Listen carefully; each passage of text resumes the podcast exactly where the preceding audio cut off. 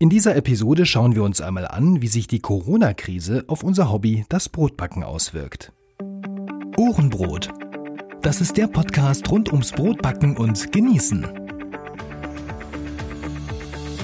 Hier erfährst du alles, was du wissen solltest, um ein gutes, gesundes und leckeres Brot selbst zu Hause backen zu können. Mit Informationen, Tipps und Hintergründen. Ich bin Wolfgang Schüttler und der Gastgeber dieser Sendung.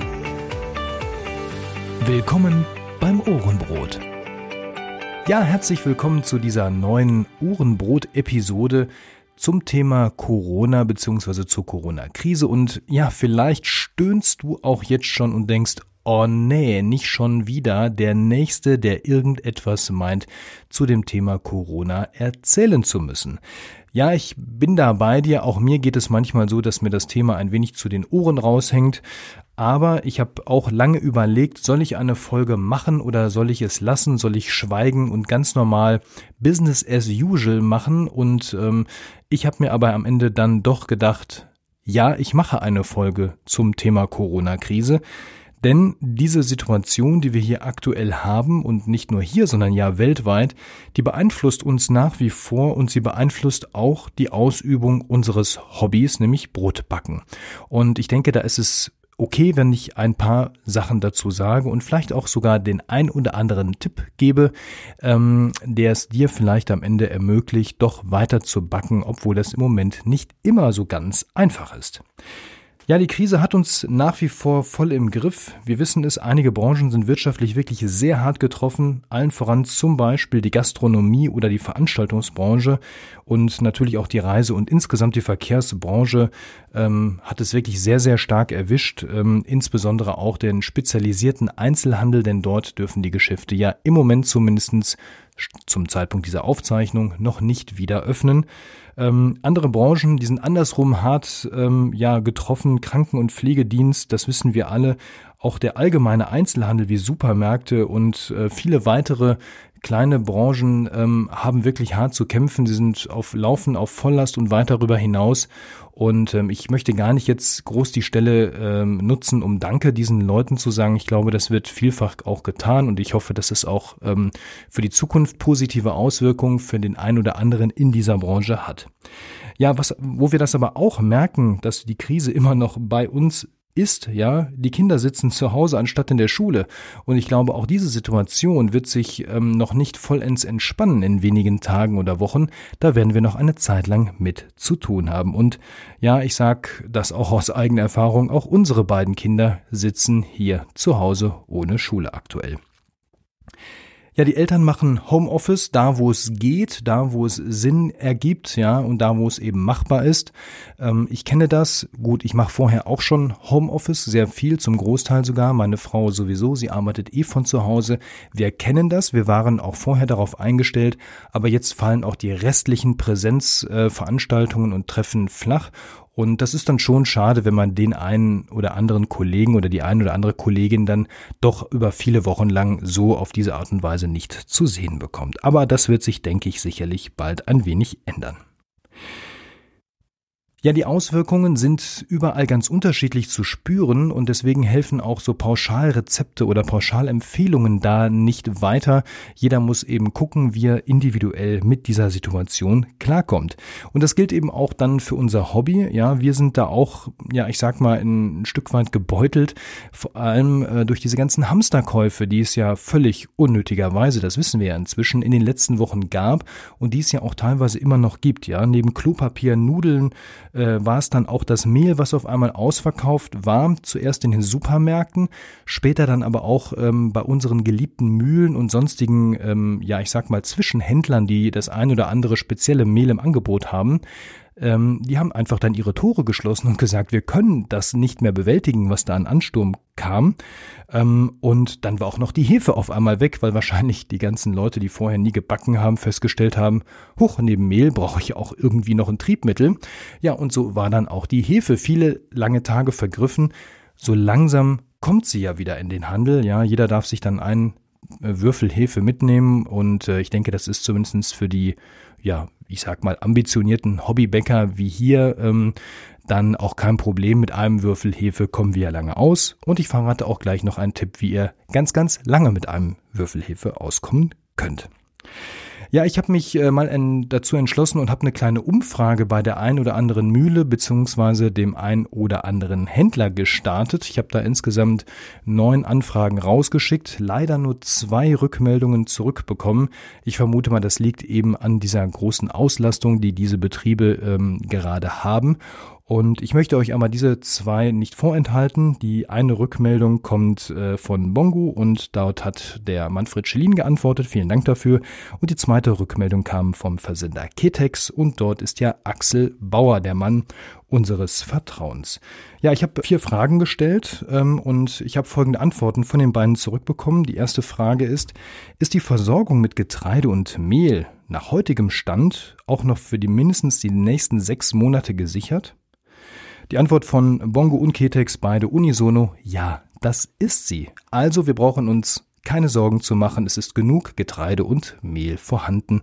Also wieder mal ein Beleg dafür, dass Hamsterkäufe völliger Schwachsinn sind. Ja, dann die zweite Frage. Habt oder plant ihr aktuell Verkaufsbeschränkungen und könnt ihr schon ein Ende dieser Beschränkungen, wenn denn welche da sind, voraussagen? Beide sagen, nee, Bongo sagt nein, es gibt ähm, allerdings zwei andere Limitierungen. Erstens, der hohe Absatz bei gleichbleibendem Mitarbeiterstamm zu bewältigen, völlig klar. Und äh, das zweite ist dann die verzögerte Lieferung aus Frankreich und insbesondere Italien aufgrund von Grenzverkehrsbehinderungen. Und äh, die Konsequenz daraus ist dann eben, dass die Mehle ähm, zwar zur Verfügung stehen, aber etwas verzögert. Das pendelt sich aber dann hoffentlich, wie beim Klopapier, bald wieder ein. So der Manfred von Bongo. Und dann haben wir noch äh, von Ketex die Rückmeldung, dass es bislang keine Verkaufsbeschränkung gibt. Allerdings bei DHL, deren Logistikpartner, diese Kappen bei 30 Kilo pro Paket. Ich glaube, das reicht aber auch in der Regel aus. Ja, die nächste Frage war noch, signalisieren denn die Lieferanten für dieses Jahr eine schlechtere Ernte, da nicht genügend Arbeitskräfte zur Verfügung stehen? Ja, wir erinnern uns, ähm, bevor die ersten Erntehelfer einreisen durften, äh, war das ja eine Gefahr, die drohte, dass wir unsere Ernte in diesem Land nicht äh, vernünftig einfahren können. Und hier gibt es äh, die Antwort von Bongo und Ketex, äh, nein, das ist nicht in Gefahr und Ketex fügt noch hinzu, bei unseren Lieferanten ist keine schlechtere Ernte in Sicht, das ist bei Getreide aber auch nicht so kritisch, da diese hochgradig maschinell verarbeitet wird. Ja, dann noch eine offene Frage von mir. Was gibt es eurerseits, also in Bezug auf die Lieferanten und Mühlen, noch für die Kundinnen und Kunden zu sagen? Ketex meint, wir sind überlastet durch die große Zahl von Bestellungen. Leider kaufen viele Neukunden ein, die nicht zu den klassischen Hobbybäckern gehören und diese Kunden bestellen dann hamstermäßig viel Mehl.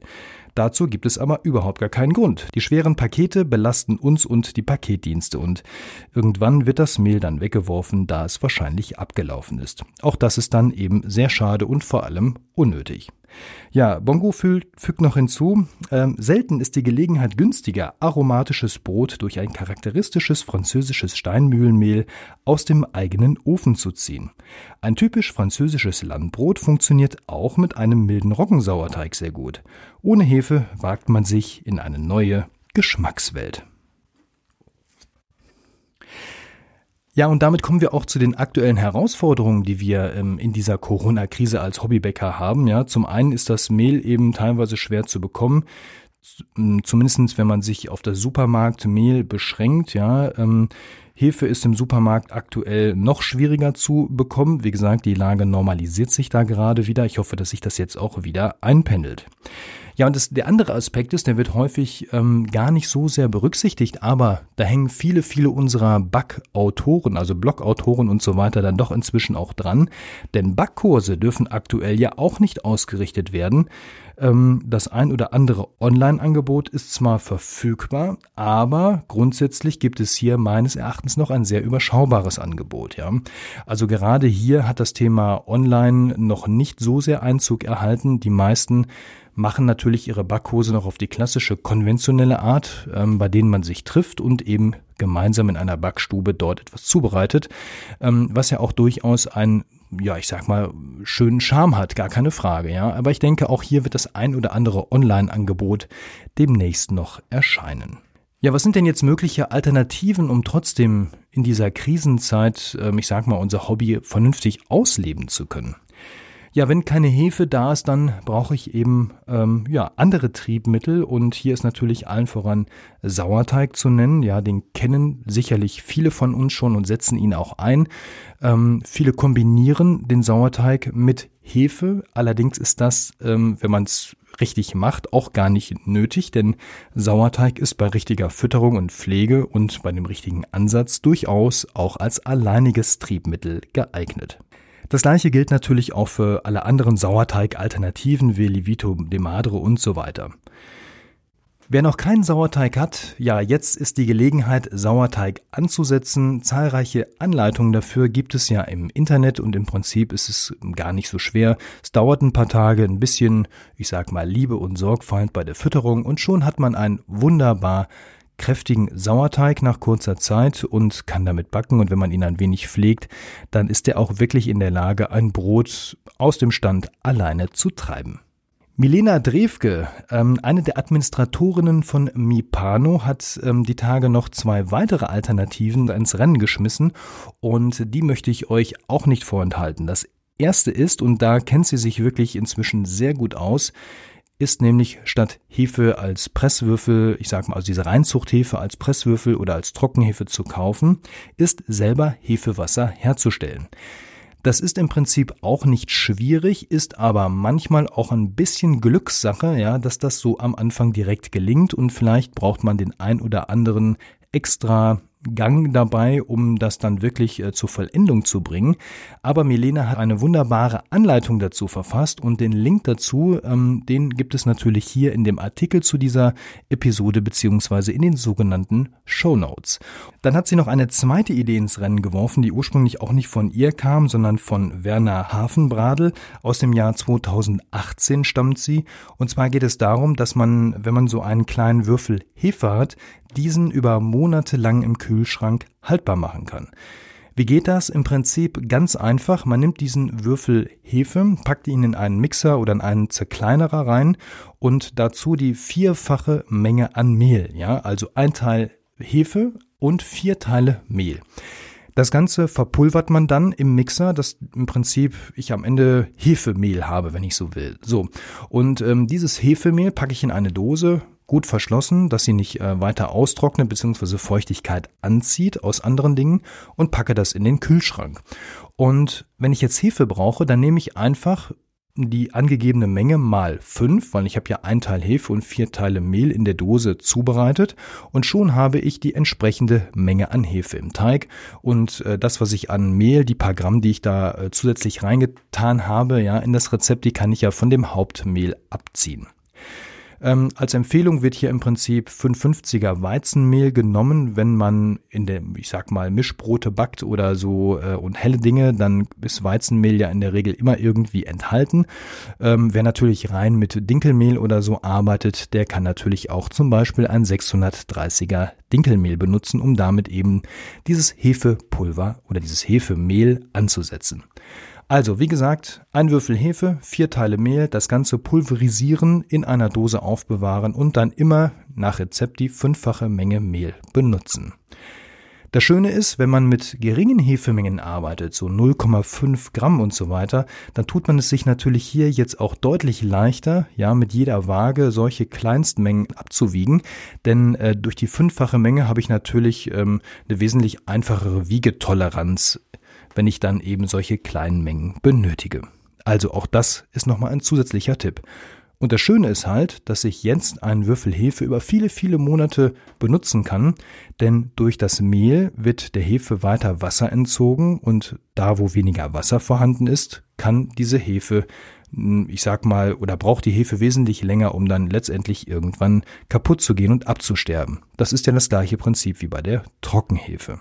Und somit kann ich einen Hefewürfel wesentlich länger benutzen und ich schone damit natürlich die Umwelt, wenn ich konventionelle Hefe nehme, weil, das haben wir ja in der vergangenen oder in einer der vergangenen Folgen gelernt, konventionelle Hefe ist, ich sag mal, in ihrer Produktion nicht ganz so umweltfreundlich. Ja, welche Alternativen gibt es denn noch in der Krise? Natürlich, wenn ihr einen richtig guten Handwerksbäcker vor Ort habt, dann unterstützt den bitte auch in der Krise. Denn auch er wird vielleicht wirtschaftliche Schwierigkeiten haben. Denn ähm, wenn die Leute jetzt das ganze Mehl im Supermarkt gekauft haben und die ganze Hefe, dann werden die da vielleicht irgendwann mal was mit backen und vielleicht weniger dort kaufen. Ja, also auch hier checkt mal die Lage vor Ort. Wie sieht es aus? Wie geht es denn eurem Bäcker vor Ort, wenn ihr noch einen habt? Fragt ihn mal, wie es ihm geht und wenn auch er Probleme hat durch die Corona-Krise, dann unterstützt ihn, indem ihr vielleicht das ein oder andere Brot dann doch wieder dort kauft. Ja, neben den ganzen Alternativen ist natürlich auch die Frage, wie geht es denn jetzt weiter? Was ist denn der Blick nach vorne?